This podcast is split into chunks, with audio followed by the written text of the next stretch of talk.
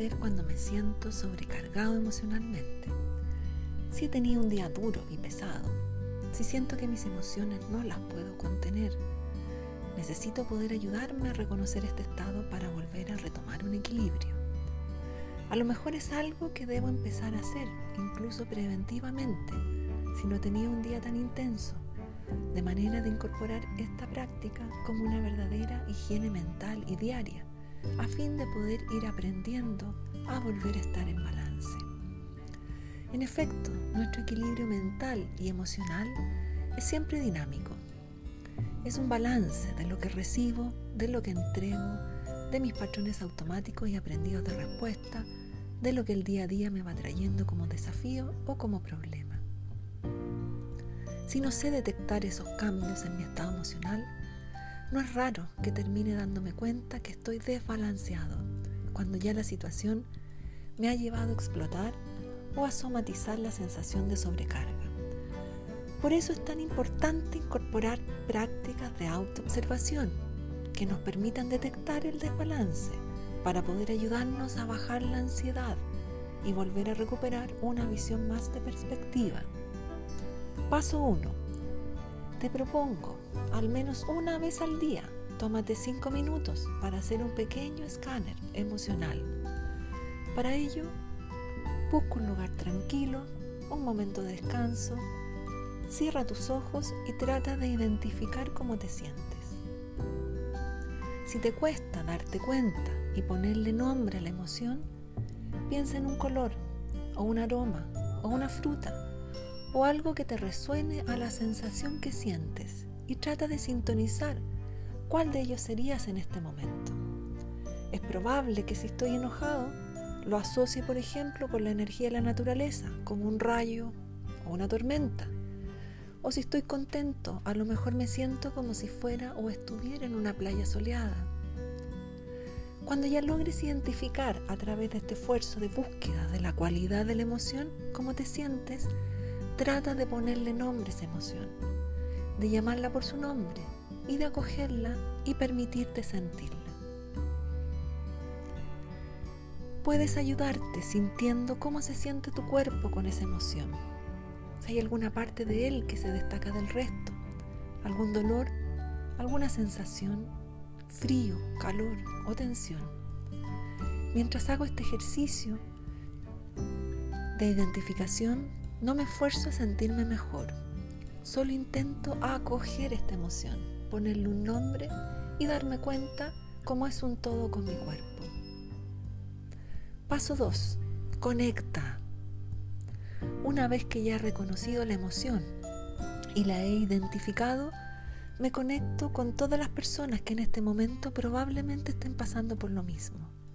Puedo pensar en todos aquellos que han sufrido a lo mejor lo mismo o que están en este mismo momento pasando por esta situación. Esta conexión con los demás me permite ampliar mi perspectiva, salir de mi cápsula personal, sintiéndome uno más en el dolor y el sufrimiento, y a partir de esa apertura de mirada, me regalo un momento de acogida y contención. Para ello, puedo repetir mentalmente estas frases. Que esté bien, que esté seguro y en paz, que todos puedan sentirse acogidos y acompañados.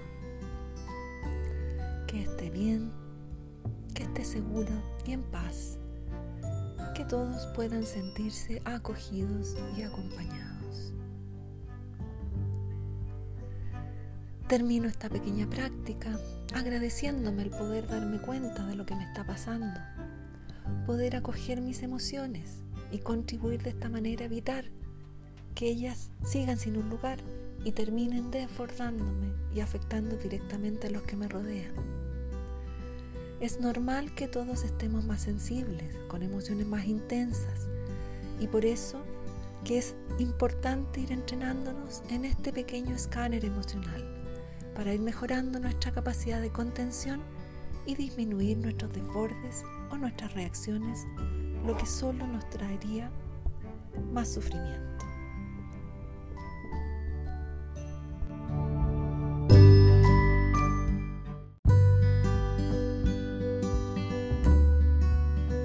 autoexigencia y la excesiva autocrítica. A veces somos muy buenos asistiendo a los demás, pero somos muy autocríticos y exigentes con nosotros mismos.